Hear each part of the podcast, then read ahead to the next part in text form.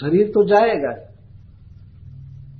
जो ऋषि मुनि होते हैं, महान लोग अपने शरीर को दुख देकर भी दूसरे का हित करते हैं। जैसे इसके लिए बहुत बड़ा उदाहरण है शिल प्रभुपाद का। 69 वर्ष की उम्र में वे इधर आए अमेरिका। जबकि वह शरीर 69 वर्ष की उम्र में कोई क्या सोचेगा बाहर जाने को? तो उस समय शिल प्रभुपाद के पास पैसा बिल्कुल नहीं था कि वे हवाई जहाज़ से आ सकें। तो जल के जहाज़ से वो भी बहुत दिन प्रभुपाद ने पैरवी किया, सुमति मुरारजी देसाई बहुत विनती किया। वो माता जी कहती थी, हम लोग, हम लोगों ने एक बार उनसे भेंट किया था जुहू बीच में जाकर के। तो मैंने पूछा कि माता जी प्रभुपाद जी आपसे क्या कहते थे? वो कहते थे कि मुझे आप भेज दीजिए, वो भी माल ढोने वाले जहाज़। माल आता था। आदमी नहीं, आदमी वही स्टाफ जो रहते थे। तो वो कहते थे कि हमको भेज दीजिए, एक बार मैं जाना चाहता हूँ। तो मैंने कहा माता जी बोली कि मैं कहे कि नहीं, हम पर हत्या का पाप लगेगा, आप जा करके उधर मर जाएँगे। इस उम्र में आपको यहाँ रहना चाहिए, उधर क्यों जाना चाहते हैं? उधर बहुत ठंडा पड़ता है, ये पड़ता है। अब आप आराम कीजिए, क्या सोच रहे हैं? विदेश जाने का। लेकिन प्रभुपाद जी कहते थे, नहीं, एक बार आप मुझे भेज दीजिए भेज दीजिए। तब उन्होंने इनको भेजने की व्यवस्था की। पानी के जहाज़ से आए। और 69 से 80 ग्यारह वर्ष केवल प्रभुपाद जी प्रीचिंग किए। ग्यारह वर्ष। तो पैंसठ से लेकर के सतहत्तर हाँ, ग्यारह वर्ष लगभग। ग्यारह वर्ष में प्रभुपाद का वह वृद्ध शरीर सारे संसार में कृष्ण भावना का कितना सुंदर प्रचार किया। और कितने लोगों का उपकार हो रहा है। और होता रहेगा। ये शिल प्रभुपाद के श्री विग्रह से हुआ, शरीर से हुआ। बाह्य दृष्टि से देखा जाए तो वो भी नशवान शरीर था। लेकिन कितना बड़ा कार्य करके शरीर गया। तो इसको कहते हैं, अगर जो व्यक्ति धर्म करता है तो उसे बाद में भगवान का धाम मिलता है। यहाँ धर्म का अर्थ है कि जो भूत दया जीवों पर दया करके जो वैकुंठ नहीं कमा लेता, अर्थात स्वर्ग नहीं कमाता, और इस जगत में कीर्ति नहीं कमाता है ससोच स्थावर रपी वह वृक्षों से, घास से भी गया बीता है। बल्कि वे अच्छे ये तृण भी अपना देह दे देता है, घास, गायों को, भैंस को। वो लोग इसको खा जाते हैं और वो दूध के रूप में परिणत होता है। वो मनुष्यों से अच्छा है घास। और वृक्ष तो है ही, ये फल, फूल सब कुछ देते रहते हैं। अपना जीवन देते हैं घर बनाने के लिए। अमेरिका में तो अधिकांश घर लकड़ी का ही बना हुआ है। तो आदमी के देह को चिरचिर करके नहीं बनाया गया है। वृक्ष को चीर चीर कर बनाया गया है अपना देह दे करके दूसरे के शीत का निवारण, घाम का निवारण, रक्षा सब कर रहे और मनुष्य क्या इस संसार में केवल बस ईटिंग ड्रिंकिंग के लिए आया है? और इतना खा करके भी न परोपकार करे, तब तो और भी कारण योग्य नाना प्रकार की वस्तुएँ आदमी खाता है, पहनता है, लेकिन फिर भी दूसरे का हित न करे तो ससोच शोक करने योग्य उसका जीवन ये दधीची मुनि कह रहे हैं जैसे देवताओं के मुख से धर्म का उपदेश हुआ, वैसे दधीची मुनि के मुख से भी धर्म का उपदेश निकल रहा है। तो प्रत्येक व्यक्ति को ये जानना चाहिए कि यह शरीर अध्रुव है। ध्रुव का अर्थ होता है नित्य, हमेशा रहना। और अध्रुव का अर्थ है टेम्पररी कितने दिन के लिए मिला हुआ है आत्मा को? आत्मा तो अनादि काल से है और अनंत काल तक रहेगा। लेकिन एक शरीर आत्मा को कितने साल के लिए दिया जाता है? यदि मनुष्य खूब पूर्णायु तक जिए तो सौ वर्ष जिएगा।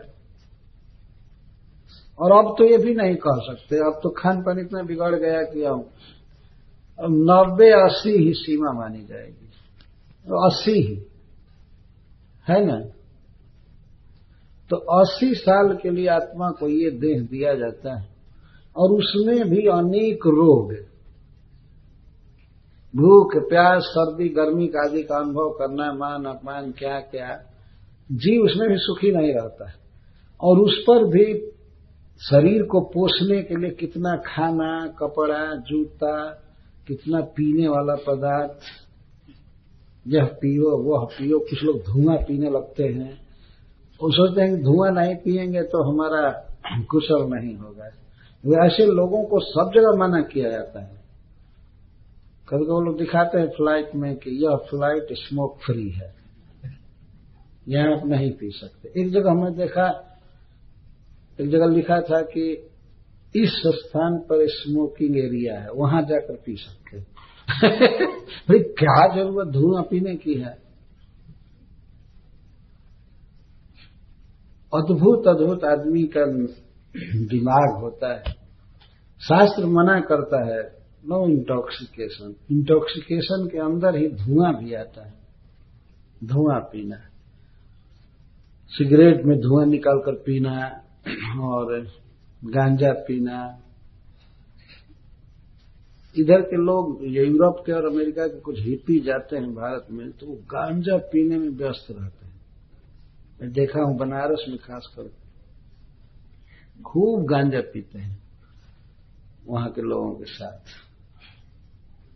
और वे कुछ ऐसे होते हैं साधु जो कहते हैं कि खरीद लाओ। इन्हें तो डॉलर का बल होता है, गंजा तो कितना मिल जाता है। ये लोग सप्लाई करते रहते हैं, वहाँ खरीदते हैं और जुट जुट कर गंगा जी के तट पर खूब गंजा पीते तो इतना खाना, पीना, क्या क्या करता रहता है, जीव सोचता है, बहुत दिन जिएँगे, बहुत दिन जिएँगे, लेकिन बहुत दिन नहीं जी सकता है जीव।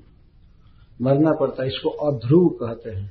तो जब तक यह देह है तो इस देह से कमाना चाहिए। जैसे हम लोग इस देह से पढ़ाई करते हैं, पढ़ाई पढ़ करके सोचते हैं कि हम इंजीनियर बने, मेडिकल प्रैक्टिशनर बने, और भी बने, ये बने, वो बने तो प्रत्येक व्यक्ति को ये डेस्टिनेशन बनाना चाहिए कि बाद में मैं शाश्वत लोक प्राप्त करूँ। अपना स्वरूप प्राप्त करो। या कम से कम ऐसा देह मिले जिसमें बुढ़ापा न हो, रोग न हो। इसको धर्म कहते हैं। जब हम यहाँ धर्म के नियमों का पालन करते हैं तो स्वर्ग मिलता है, या वैकुंठ मिलता है। यह प्रत्येक व्यक्ति का धर्म है कोई इसको कमावे, इसी जीवन में कमाना है। शरीर छोड़ने के बाद नहीं कमाएँगे।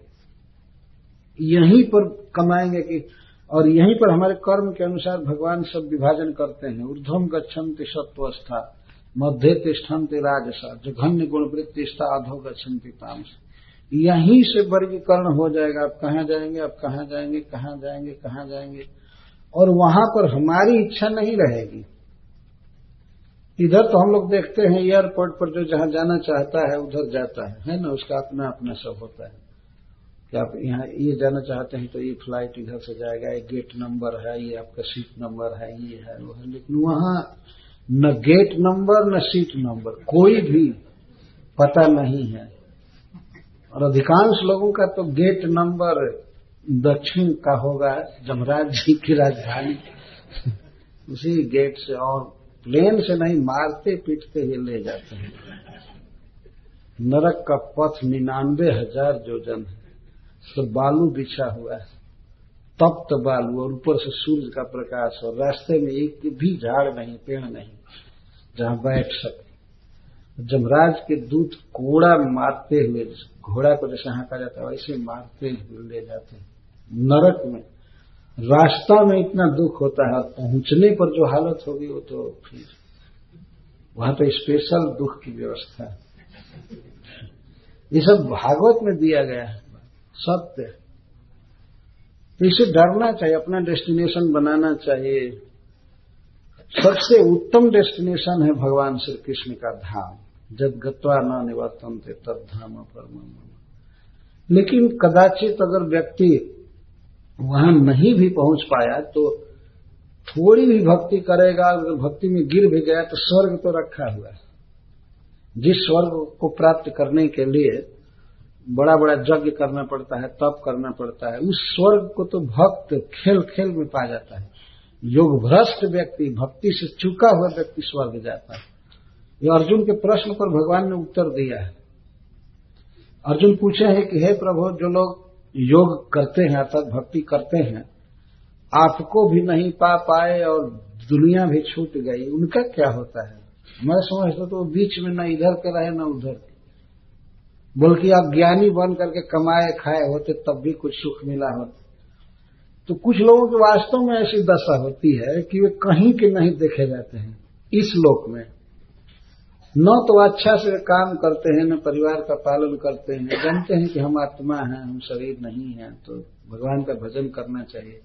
तो भगवान का भजन भी खूब अच्छा से नहीं हो पाता है। और उधर संसार का परिवारिश और अज्ञान भी नहीं है कि बस इसी में मस्त रहे। तो उनका क्या होता है? तो भगवान ने कहा कि, हे, नहीं कल्याण कृत कश्चित दुर्गति तात गच्छति। हे प्रिय अर्जुन अच्छा कर्म करने वाला, खास करके मेरी भक्ति करने वाला कभी भी दुर्गति में नहीं जाता तो क्या होता है उसका? तो भगवान ने कहा है कि, वह या तो रोग से या विषयों के अभिनिवेश से यदि भजन छोड़ दिया तो वो स्वर्ग में जाता है। अपने आप स्वर्ग में जाता है और वहाँ का सुख भोगने के बाद फिर मैं उसको जन्म देता हूँ भक्तों के ही वंश में, जोगियों के कुल में जन्म देता हूँ। तो वहाँ अपने छोड़े हुए भजन को फिर से करने लगता है। ये भगवान के उपदेश तो प्रत्येक व्यक्ति को अपने डेस्टिनेशन का पता होना चाहिए और प्रयास करना चाहिए कि मैं भगवान के धाम में जाऊँ। खास करके भूत दया, भूत का अर्थ जीव और दया का अर्थ दया से। जब हम प्राणियों का दुख मिटाते हैं, सब तरह से उनको सब आराम देकर कर, विशेष करके सभी जीवों को भगवान की भक्ति दे करके प्रचार करके, भगवान का ज्ञान दे करके उनका हित करते हैं, तब तो जीवन सार्थक रहा, नहीं तो व्यर्थ जीवन हो गया। इस संसार में मनुष्य को केवल अपने जीने के फेर में नहीं रहना चाहिए। भगवान तो जिलाएँगे कृपा करके। वास्तव में चिंता नहीं करनी चाहिए। कुछ लोग चिंता करते हैं कि अब तक तो भगवान ने चलाया है, आगे क्या होगा? चिंता करते रहते हैं। और ये अभी कहते हैं कि अब तक तो भगवान ठीक से चलाए हैं, अब आगे तो आगे क्या भगवान नहीं रहेंगे क्या? कि भगवान हॉस्पिटलाइज्ड होने वाले हैं, कि उनका धन कम हो जाएगा, कि उनकी कृपा कम हो जाएगी। जब अब तक चलाए हैं तो आगे क्यों नहीं चलाएँगे? व्यर्थ चिंता करते रहते हैं लोग वास्तव में। चिंता नहीं करनी चाहिए, भगवान का स्मरण करना चाहिए और दूसरे के हित करने के चक्कर में रहना चाहिए। कैसे मेरे देह से दूसरे का उपकार हो जाए? दूसरे का उपकार हो जाए? यही सोचना चाहिए। मेरे द्वारा दूसरे को कष्ट न हो, जब हो तब हे भगवान, हमारे देह से, हमारी वाणी से, हमारे धन से दूसरे का हित हो। तो ऐसा करने से व्यक्ति को भगवान का धाम प्राप्त होता है। और इस लोक में जस अपनी जस भी मिलता है। सब जगह गुण गाया जाता है, वो व्यक्ति अपने धन को ऐसे लगा दिया, अपने शरीर को ऐसे लगा दिया। जैसे आजकल हम लोग प्रभुपाद जी का जस गाते हे। जस घुस त्रिभुवन। तीनों लोकों में जस गया जाए हा। प्रभु कर दया, देह, मरे, पद, छाया, ये बे जस घुस त्रिभुवन। त्रिभुवन में जस गाया जाता प्रभुपाद जी, आज फिजिकली हम लोगों के साथ नहीं है, लेकिन लगता है कितना जीवंत व्यक्ति है। कीर्ति अजर हमारा। इसी तरह वैदिक इतिहास में दधीची मुनि हुए हैं बलि महाराज, शिवी और भी बहुत से लोग, जिनका नाम आज भी जेव की तेव अजर अमर है। काल उनके जस को नहीं खा सकता है। इस शरीर को खा उनके शरीर को खा गया काल उनके धन को खा गया स्वजनों को निकल गया लेकिन उनके कीर्ति को नहीं खा सका आज तक वे अजर अमर एक जगह कहा गया है कि कर्ण ने अपना चाम दान दिया। और दधीची ने अपनी अस्थि दान दिया। तो उसमें चाम मांस तो सब हो ही गया, लेकिन कवि ऐसे वर्णन करता है कि कर्ण ने चर्म दान दिया, कवच दान दिया। दधीची मुनि ने हड्डी दान किया। शिवी महाराज ने अपना मांस दान किया। बलि महाराज ने धन दान किया। और इस तरह से गिनाया गया, इसने ये दिया, इसने ये दिया, लेकिन वृक्ष जो है, वो सब दे देते अपनी हड्डी भीतर की लकड़ी या चाम, बुकला, बलकल पत्ता, जिस पर खाते हैं लोग। भारत में तो अभी भी पत्ता पर बहुत खाया जाता है। अपना पत्ता दे देते हैं, फल तो रोज लोग खा ही रहे हैं। अपना फल, अपना पत्ता, अपना बलकल, अपना कोयला, लकड़ी, सब कुछ दे देते हैं। मूल मूल से दवाई बनती। वृक्षों के जड़ से कितनी औषधियाँ बनती। सब दे देते। इसलिए जो वृक्ष है, वो एक ही साथ दधीची भी है, कर्ण भी हैं, बलि महाराज भी हैं श्री महाराज हैं, सब हैं ये। वो तो एक एक चीज़ दे करके अजर अमर हो गए थे तो सब देते और भगवान ने श्रीमद भागवतम में दो बार प्रशंसा किया है वृक्षों की। और जब चैतन्य महाप्रभु के रूप में आए तो वे वृक्षों को और घास को ही वैष्णवों का गुरु बनाए। इनसे सीखो। तृणादपि सुनीचे न तरो रिव सही सुना भगवान को यही दो व्यक्ति मिले जिनसे वैष्णवों को सीखना चाहिए। ऐसा बनाए। इसलिए प्रभुपाद जी एक जगह कहते हैं कि चैतन्य महाप्रभु ये कहते हैं कि तृण और वृक्ष, ये दो वैष्णवों के गुरु हैं। इनसे हमेशा सीखना चाहिए। वृक्ष जैसा परोपकारी होना और घास के समान तिरस्कार सह लेना, सुख दुख सह लेना, कितना नम्र है घास। कुछ लोग तो अपने आँख की ज्योति बढ़ाने के लिए घास पर चलते रहते हैं।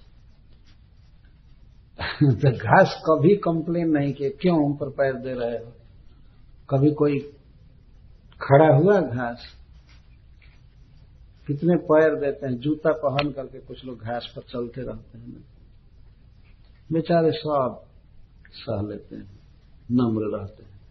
कभी उठ करके अपवाद नहीं किए, झगड़ा नहीं किया इस तरह वैष्णवों को कोई कुछ भी कहे, उनको अपना मुख नहीं खोलना चाहिए। कुछ भी करे, कुछ भी हो, लेकिन इस तरह नम्र भाव से रहना चाहिए और वृक्षों के समान सहना चाहिए। वृक्षों के समान परोपकारी होना चाहिए। जो भी आवे मांगे, जो कुछ भी अपनी स्थिति के अनुसार देते ही रहना चाहिए। देते ही रहना चाहिए। देना ही धर्म है वास्तव में। देना ही धर्म है।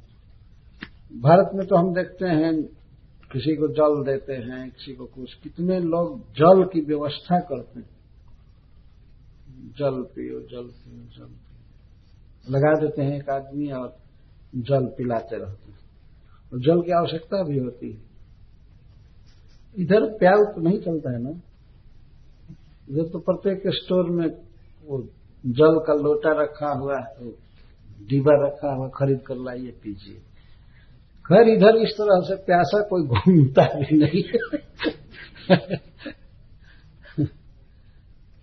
तो कोई जल देता है, कोई औषधि देता रहता है, दवा देता रहता है।